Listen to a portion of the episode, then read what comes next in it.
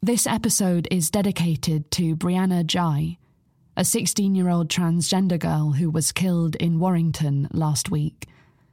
This episode was recorded before news of her death broke. Rest in pride, Brianna. human rights. Trans rights and human rights. Trans rights and human rights.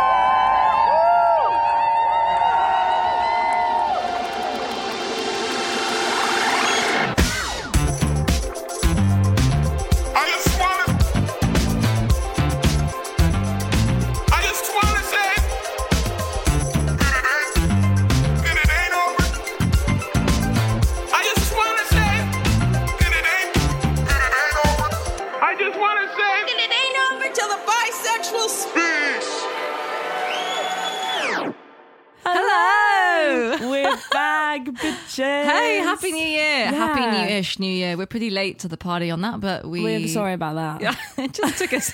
just, We had an accident. We didn't mean to take a long break. we didn't need to take that long. We just needed a little while to get started, and Yeah. January was mental. It was so long. January, we're we're shells of people It was so long. reporting to you as a husk. So busy reporting as a husk. Um, so what we've decided is we're gonna do kind of like seasons in a way. I feel like we're constantly updating you on how we're going to approach this process. and we try something for a bit and then we're like, that just didn't work. We're going to try something else. but yes, we've got a new approach, guys. I honestly don't think anyone else cares. No, but I just I like you know me. I like to be organised, so we should we'll let you know So that they can put it in their Google Cal. Yeah, put it in your Google Cal. We're doing this is season three. Welcome. we didn't tell you that season two had ended. Um, we didn't know that season two was season two when we were doing season yeah, two. we just think it might be more manageable. Yeah. Um, to do it kind of seasonally. So it means that EPs might be a little more ad hoc. No, I think we're saying, yeah, we're really committed to get, getting them out once a month, whether or not that is on exactly exactly a month after the previous one. Yes, exactly. Is a bit. They'll. We need a bit of some days allowance. It might not be on a Monday. We're juggling a lot of balls right now. yeah, and the point is, we want the episodes when we do release them to be good, you know? So we're not going to rush to like release something on a Monday if it needs if it needs a bit more time. Yeah, is it's we're like you know, it's like the uh, philosophy of shitting. Okay, and And you've got to let it come on its own time. yeah, yeah, yeah, we're not going to If constipate. you rush, We're not going to constipate. um, so th- we just need to tell you right now that at the end of season three, at the end of this little season, we're gonna try to answer as many listener questions as we can. now So that relies yeah. on you asking us questions. yeah, Otherwise, we won't have an episode. yeah. So we're giving you a heads up right now, so you can start thinking about them. We're not quite sure when the end of the season is going to be. Like we haven't decided yet how long it's going to be because Yeah. we're there are a few things in the future that we need to work out. I'm going to say like six to eight, maybe to ten, seeing how we're feeling. Yeah. and then we'll probably round it off. But we'll give you more of a heads up closer to the time. But Yeah. basically, if you ever have a thought, we also used to say that you have to be to support us on Patreon. Obviously, that would be ideal because you're because you like us. but um that's we're going to remove that like barrier to contact Yeah. because honestly, it's just so nice to hear f- from you. Yeah, so Um, you can Instagram us or you can contact us via our website. Listen, guys, little confession. We didn't realize or we forgot that We the forgot. website comes With with, an email form. address. That's a contact. it's a contact us form and we didn't know how to how to access We did know how. but we forgot to access the inbox connected to the website. And so we got the shock of our lives on like Wednesday or whatever when we logged into this inbox for the first time and were met by so many messages from people, really nice ones, like and and suggestions. And we were like, wow, people are actually talking to us. And But there was one email. there was one email. Oh my god. Wow.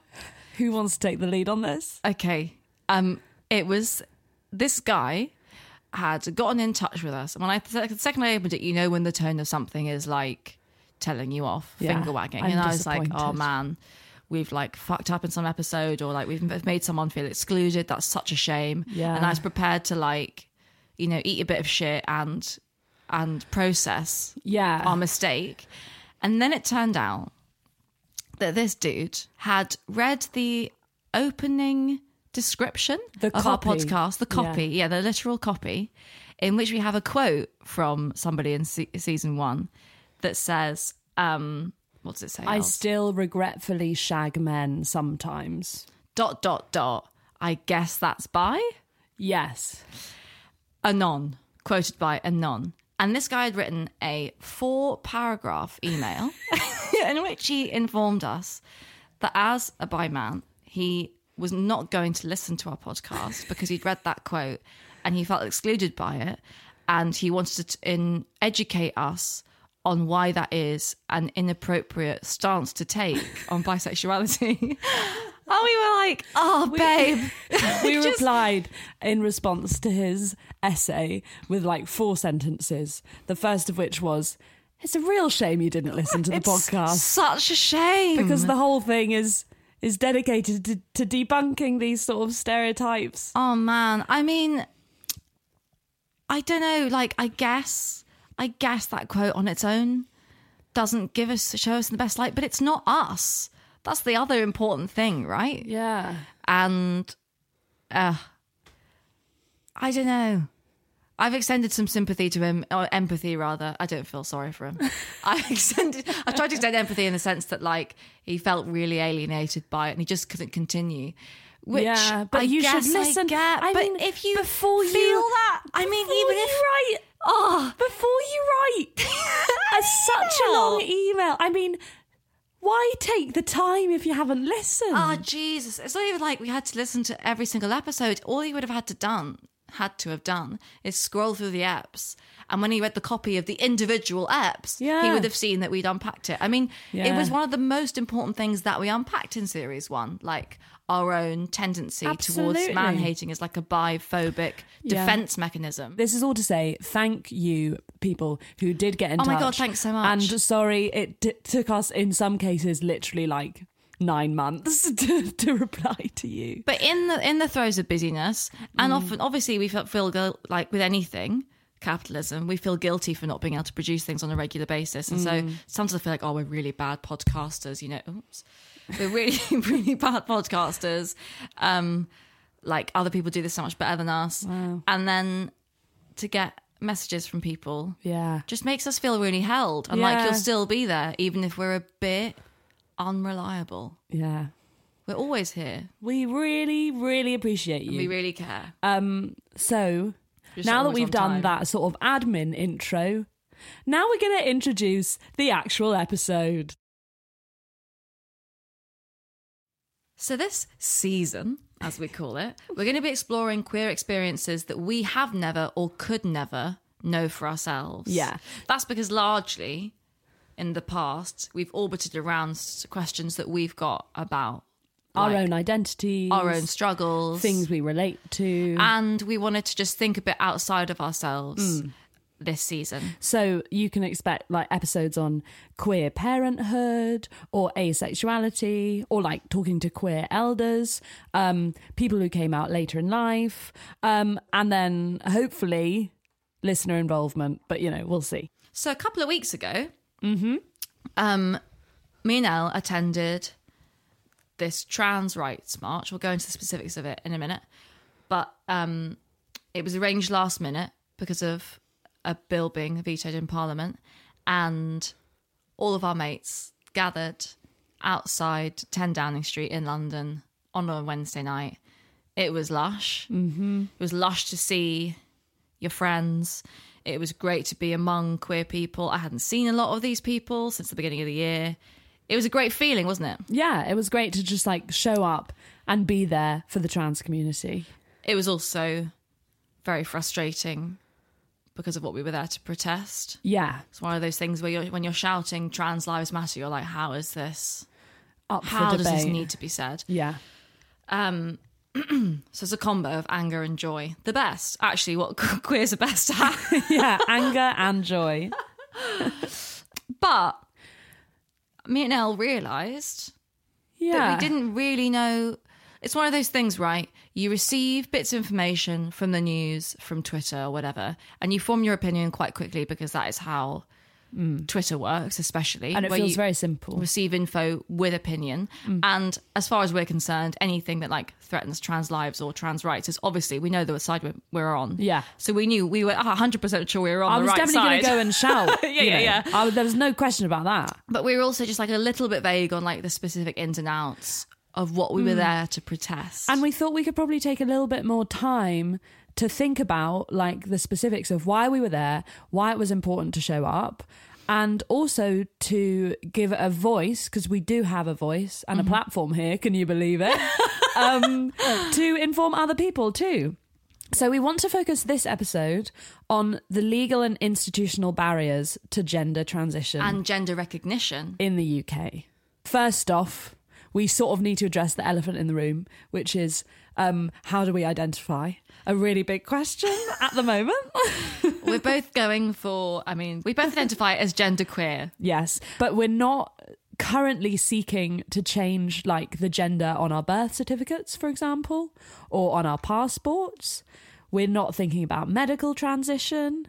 So I think it's fair to say, well, if I- I'm not speaking for you, I feel comfortable, at least for now, with how my gender is perceived by bureaucrats and like the government. Yeah, I mean, I think it's not, it's not ideal. I think when I see when you have to put in what your passports, obviously, if you know like one of those forms online where it lets you pick your mm. your title or whatever, I don't ever pick Miss or Ms anymore. Do you go for doctor or Earl? Only if that's an option, but really Mx more, more of the time if it's an option. I think whenever I'm given the option, I say prefer not to say. Yeah, yeah, yeah. But so I think it's like not ideal, but yeah, I'm not I'm not on a quest to change it. Yeah. I noticed that it's a bit weird putting it in, particularly Miss. Yeah, that feels very Miss strange. Mary Higgins. Who the fuck is that? Do you know what I mean? Miss Mary Higgins has like a milk business in her village. like churns milk to make cheese. like ah. Yeah. So the point is, The point is, right, the process of like transitioning for us is something like we're obviously hugely familiar with as a concept and have read loads about and talked to friends about. Mm. But we're not that familiar with the very specific legal, medical, except bureaucratic ins and outs that that Yeah. entails. yeah, So that's what we're gonna. we're going to bring you a news bulletin. L O B news. L O B. On the 22nd of December 2022, the Scottish Government passed the Gender Recognition Reform Bill to improve the legal recognition system for trans people. The bill makes it easier to get a Gender Recognition Certificate, or GRC, by removing the need for a psychiatric diagnosis of gender dysphoria, reducing the time someone must have been permanently living in their gender before they can apply from two years to three months, or six months for 16 and 17 year olds. And changing the age which people can apply. So it's dropped from 18 to 16. Um, I have to admit, though, uh, I often joke that the hardest thing about being trans uh, is the admin, and and I think there's a lot of truth to that. It's been one of the the biggest barriers, one of the biggest hurdles uh, for me. Here's Ellie Gomersall, president of the National Union of Students for Scotland, talking to Sky News. Um, I've been able to update things like my passport, my driving license, uh, etc., to to reflect my my name uh, and my my gender. Um, the one thing that I've not been able to do is update my birth certificate, um, and that's because that requires one of these gender recognition certificates. Um, in order to do that, that's all a gender recognition certificate does. Uh, actually, it allows you to update your birth certificate, uh, and that means that if you're getting married. Um, you can make sure that the marriage is being recorded with you in your correct gender. It means also that if you pass away, um, that you can have dignity in death by ensuring that the death certificate is recorded correctly. Now, I've been not I've not been able to to get that certificate um, because I've been on the waiting list for the NHS gender identity clinics for that medical diagnosis uh, for for coming up for five years now. I've not had uh, an initial appointment yet. I'm still waiting. I don't know when that's that's going to be. Um, and so I was really, really excited and really happy that the the the bill uh, in Scotland that you know we've been campaigning on for so so long uh, finally passed back in December to make that process just a little bit easier. Three weeks ago, on the 16th of January 2023, Rishi Sunak's government vetoed the bill by invoking Section 35. Mr. Speaker, I have not taken this decision lightly. The government has looked closely at the potential impact of the bill, and I've considered all relevant policy and operational implications together with the Minister for Women and Equalities. And it is our assessment that the bill would have a serious adverse impact, among other things, on the operation of the Equality Act 2010. Those adverse effects. This has, and I cannot stress this enough, not ever happened before. The government has never vetoed a bill passed by the Scottish government. Yeah, so gender recognition is devolved in Scotland, which means that Scotland should have the power to legislate over it. And the Scottish government has been working on this bill for five years. Like they've been carrying out consultations with groups to get the legislation totally right. Um, and you can actually go and look at all those consultations on the gov.scot website. It's like an incredibly considered, scrutinized, like honed it's process. a perfectly good bill. Yeah.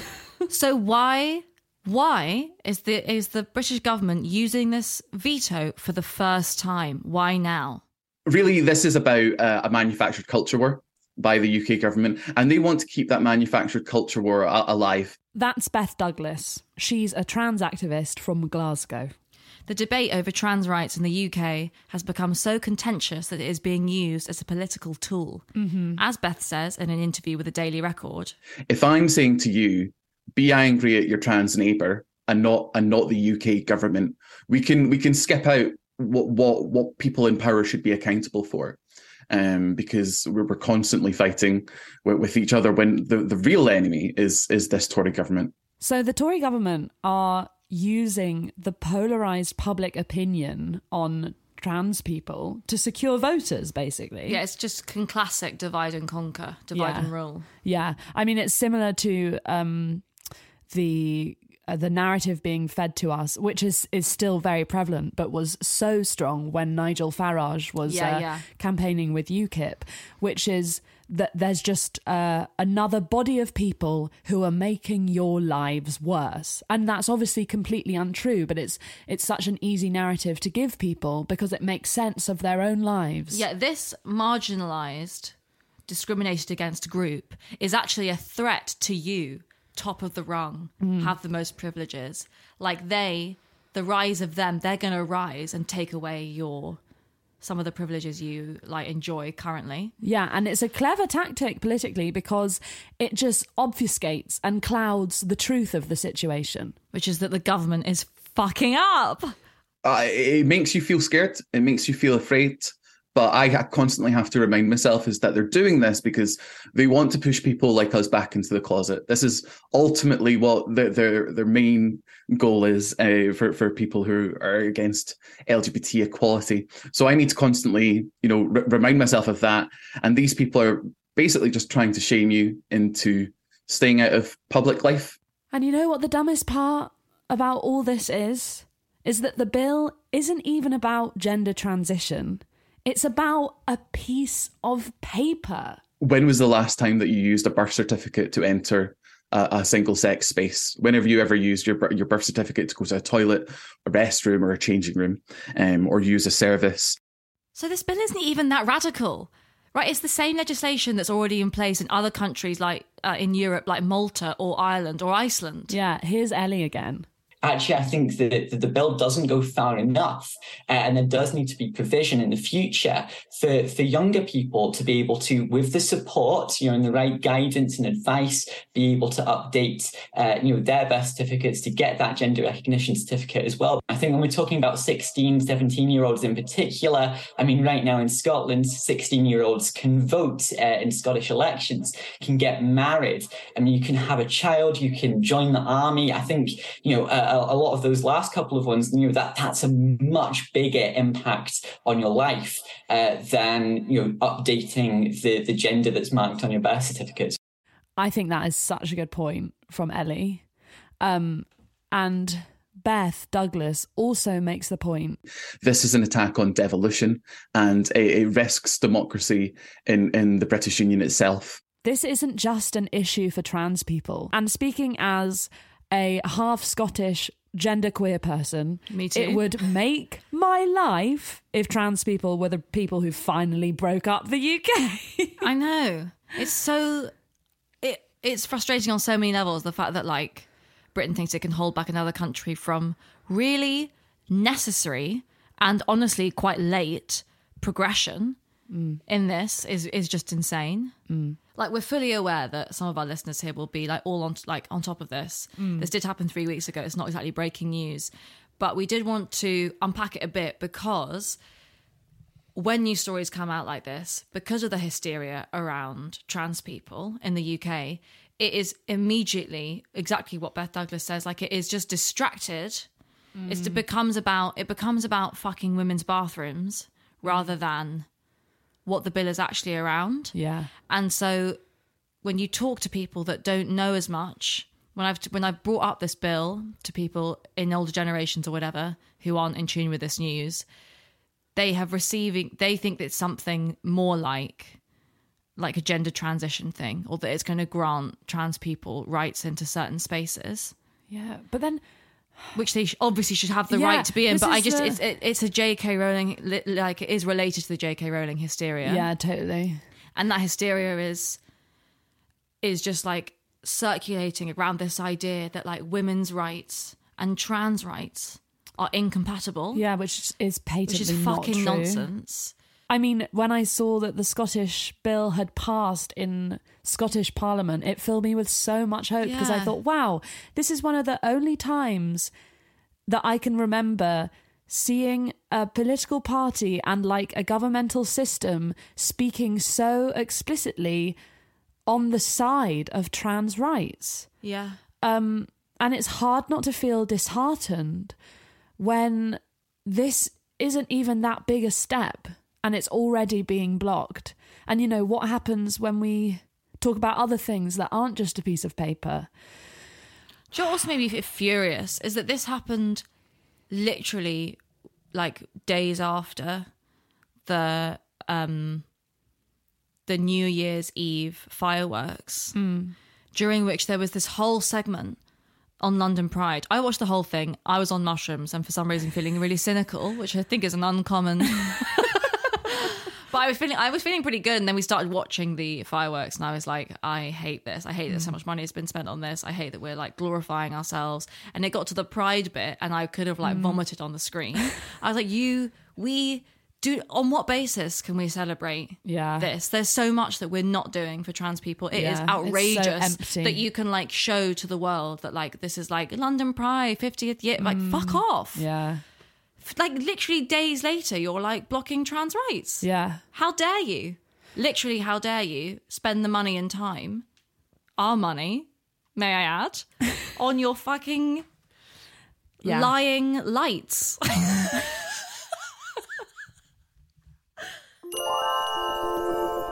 Hey, listener, are you enjoying Life of Bi?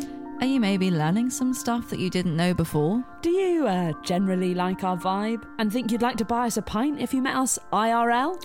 Well, this podcast is supported by Patreon. It's a lovely equalising system, which means that people who can afford to support artists fund podcasts like these so that people with less money can listen for free. So, if you value the work we make and you want us to continue, please support us with a monthly donation at patreon.com forward slash life of bi. Thank you. Love we love you. you.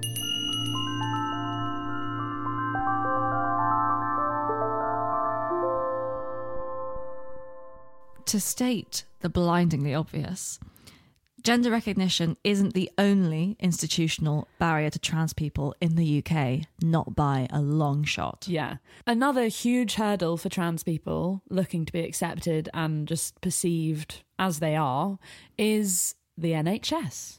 Abigail Thorn is a trans activist and producer of Philosophy Tube. I'm a fan. I love her. I'm a massive fan. You should definitely go and watch her. Go and watch her videos. YouTube video. Not right now because you're listening to us, but Oh, yeah. after this, her latest video is called "I emailed my doctor 133 times: The crisis in the British healthcare system." And basically, all the information we're about to tell you now is the product of Abigail's research. So just wanted to um, let you guys know that, and also to encourage you to go and check out her YouTube channel and her Patreon.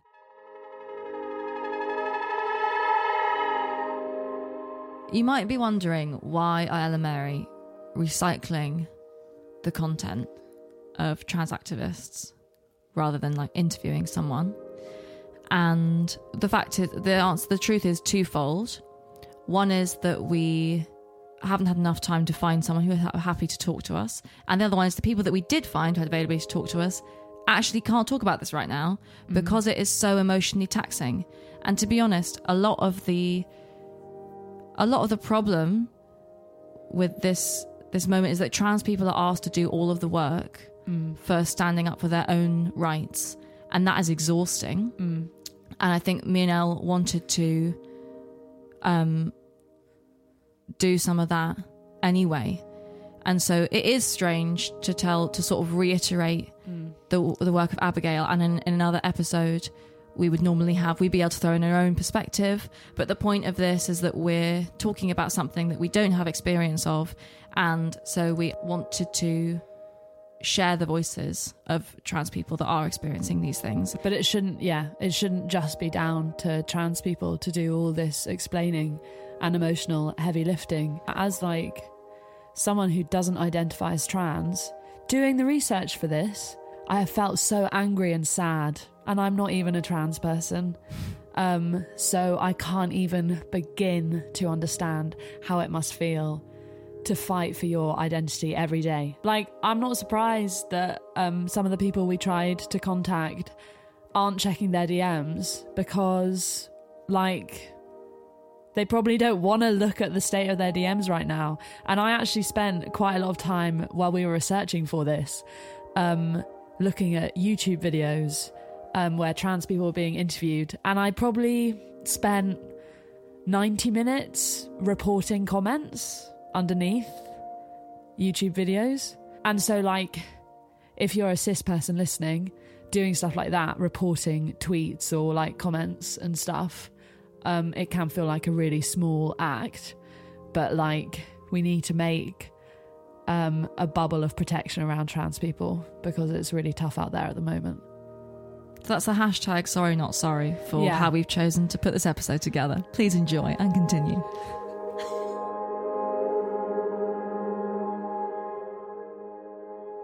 Um, as a philosophy tuber, um, Abigail approaches all of her videos with a sort of philosophical angle, and this one is actually on examining the philosophy of an institution. But for her case study, she takes the NHS, for which um, she's been like trying to get a gender transition through. Several years ago, I went to my GP, told her I'm trans, and asked to be referred to a gender identity clinic. The first thing she did was refuse. This is how it's supposed to go. In the UK, the NHS means that everyone has the right to begin medical treatment 18 weeks after referral. And that right includes free medical transition for transgender people of all ages. Your process should begin within 18 weeks. And it would look a bit like this you would go to your GP, you ask to be referred to a gender clinic, you're referred to a gender clinic, then you have to meet two psychiatrists who would have to diagnose you with dysphoria, and then your GP would prescribe hormones. That's the process. That's how it should go. And even within that system, there are some issues. For example, having to be diagnosed by a psychiatrist in order to receive gender affirming treatment feels very archaic, but that's how it's supposed to work. What it's actually like is a bit like this.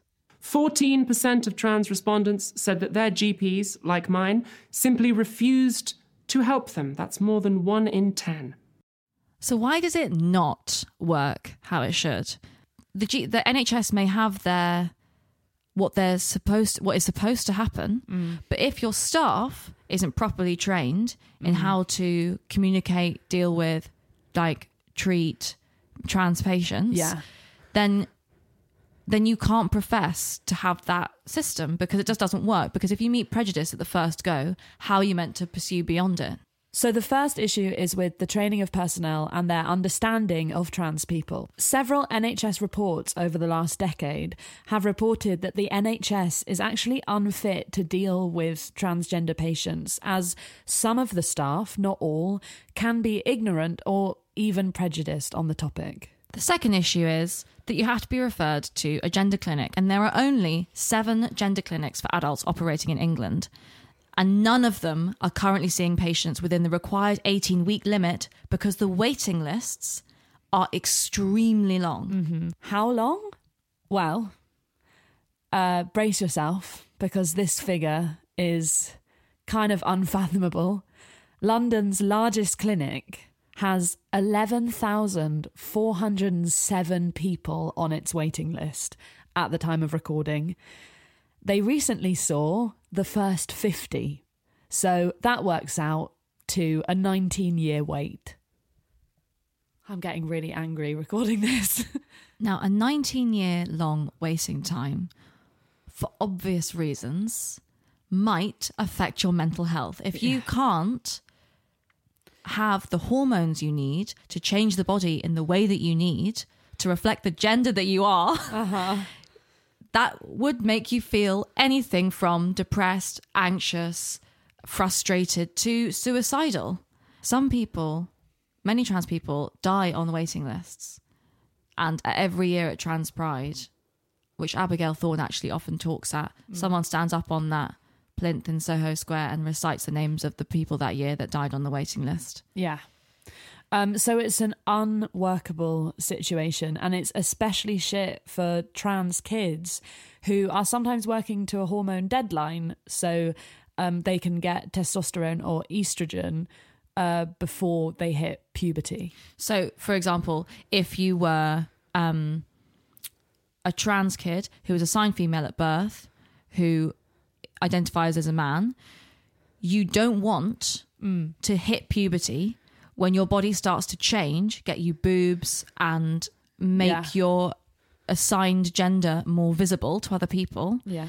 You're at a, if you if you know as a trans kid what you want to be, who you are, then you're actually you're at a very rare position mm. where you could change it now before any changes even happen. Yeah. And so that's why the 19 year wait in that case is so gutting. Yeah. Because actually it would be so easy to prevent that puberty from ever Yeah. happening. This means that often trans people have to either seek private healthcare or self medicate, uh, sometimes illegally. because of um uh like hormones to manage the symptoms of the menopause um it's easier for trans women to get their hands on the hormones that they need like estrogen because they're you can they're available to sell in the UK however for trans men or trans masculine non-binary people you um who want test testosterone that's hard because that is illegal to sell or share in the UK so you have to buy a hormone online, which is obviously a risky way to get a med- to, to receive medication. So it's important to say at this point that the NHS is in crisis and there are waiting lists for every kind of medication, no matter what you're pursuing at the moment. Yeah. it is the situation is dire for everyone right now. Um for i mean a host of reasons. The pandemic obviously because frontline workers are burnt out and had to be retasked or died. And then there's Brexit, which caused um, staff shortages. and then there's the fact that loads of NHS staff are from the eu so why would you why would you come to england when you got to like Yeah. sort out files and pay weird fees if you could just work in europe Yeah. I certainly wouldn't be here if I didn't have to. um, so it's not an issue specific to trans people. Isn't it understandable that things are bad for trans patients? I mean, wouldn't it be unfair to criticise the NHS, even ungrateful? Wouldn't it play right into the hands of the people who want to privatise it? That's definitely an argument that some people make, and I'm being calm and rational and impartial, so I'm not going to say no, but I am very strongly going to say yes And let's say, for the sake of argument, that you are a transgender woman and you want to get an orchidectomy. That's an operation to remove your testicles. In the USA, they say orchiectomy, but here we say orchidectomy because the whole point is that you keep the D. A trans woman in England who wants that operation has to first get an appointment at the gender clinic, then be diagnosed with gender dysphoria, then be on hormone replacement therapy for a certain amount of time, and then she needs two separate psychiatric assessments. In contrast, a cisgender man, that is, a man who is not transgender, who has chronic scrotal pain and wants the same operation, can be sent straight to a surgeon from his GP. And the same is true across the board. A cisgender woman with chronic uterine bleeding who wants a hysterectomy, that's a removal of the womb, can be referred to a surgeon from her GP. A transgender man who wants the same operation from the same surgeon has to go through all those extra steps. Now, obviously, it's unusual to basically quote an entire YouTube video on your own podcast, but we just felt that the um, the stuff that Abigail was saying was so important that we wanted to make sure our listeners had heard it. So, apologies to anyone who has already watched that video, but we just wanted to give a truncated version for our listeners because the original video, which I do like, I, you should definitely go and watch it after this, is an hour and a half. So, although we might be summarizing bits now, we're not even we're not going anywhere near as deep as Abigail, and it's completely it's definitely worth going onto her YouTube and watching it there. So, faced with all these obstacles and injustices, the story of Abigail's video is that she tries to assert her rights and make a change by reporting and complaining. And as she goes on this journey, she is met with a bureaucratic maze, referred higher and higher up the chain of command, with no one willing to take responsibility for the way she's been failed by the system.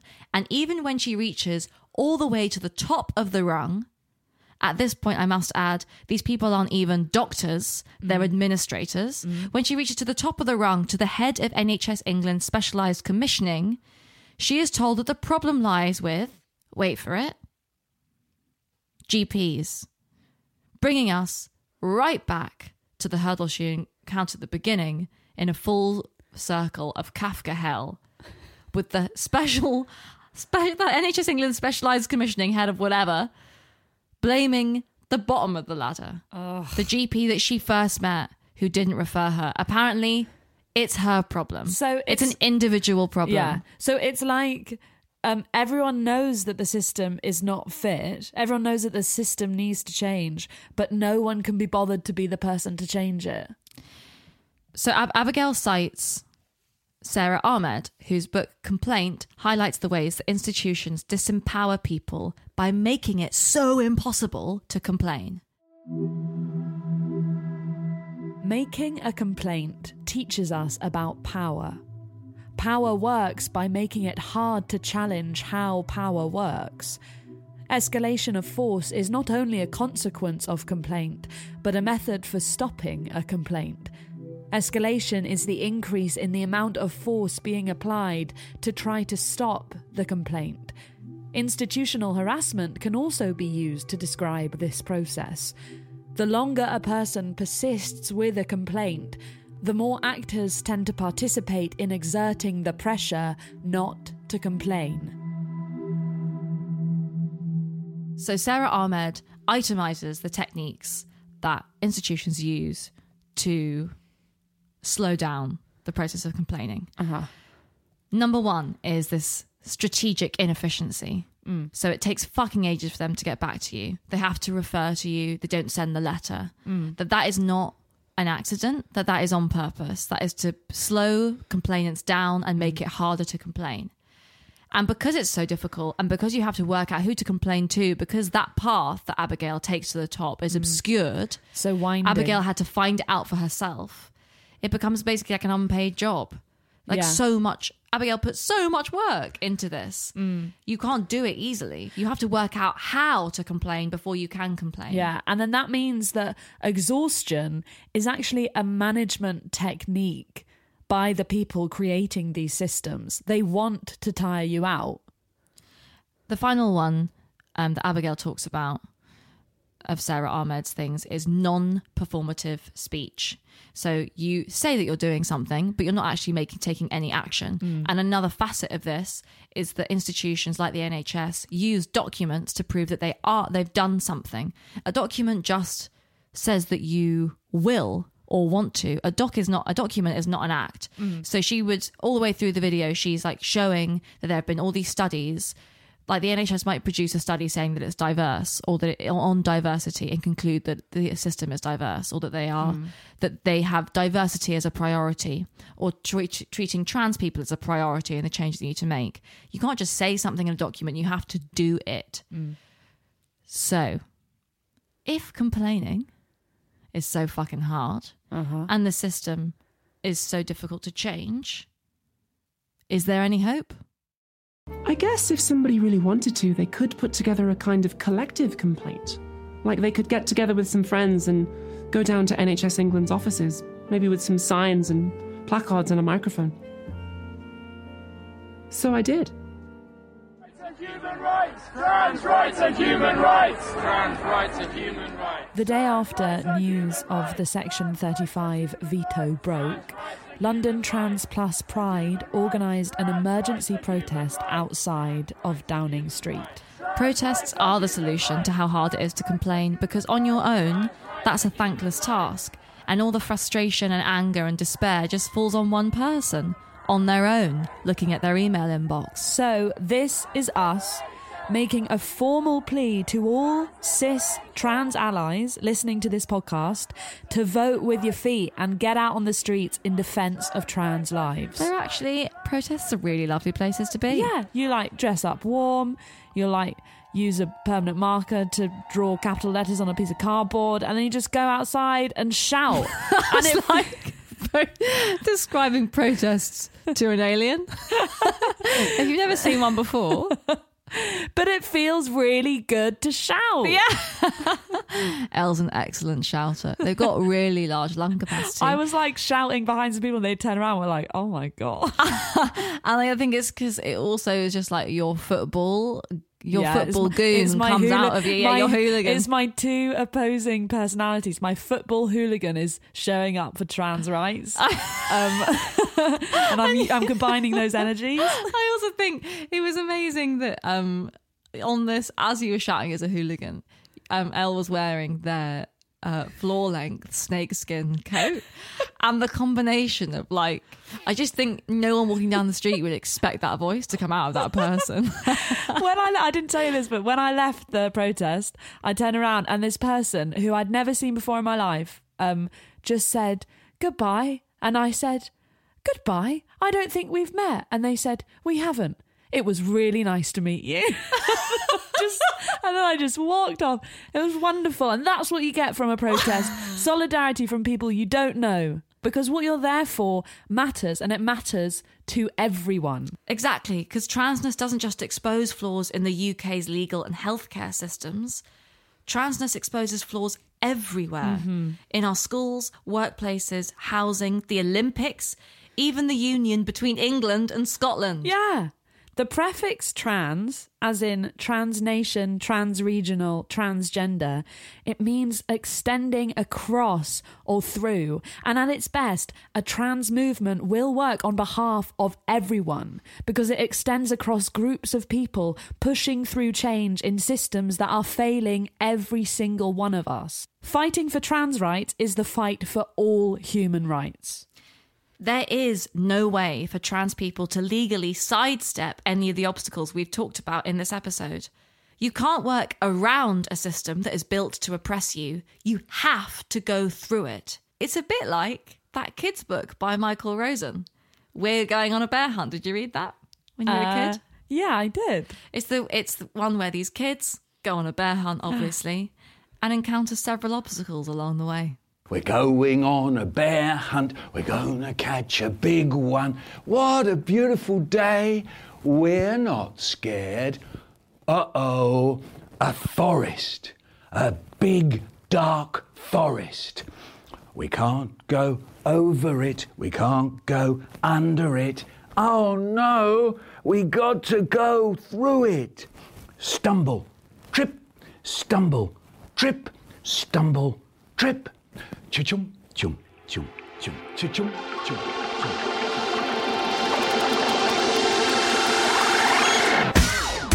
Life of Bi was written, edited, and hosted by us, Elle Potter and Mary Higgins. Sound design and production by Tom Foskett Barnes. With thanks to Abigail Thorn, Beth Douglas, and Ellie Gomersall. Links to their socials and websites are in the episode copy. Please support them in any way you can. Thanks to our newest Patreons. You're all amazing.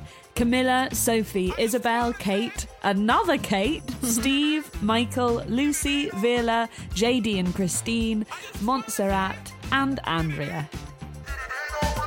I just want to say. And it ain't over till the bisexual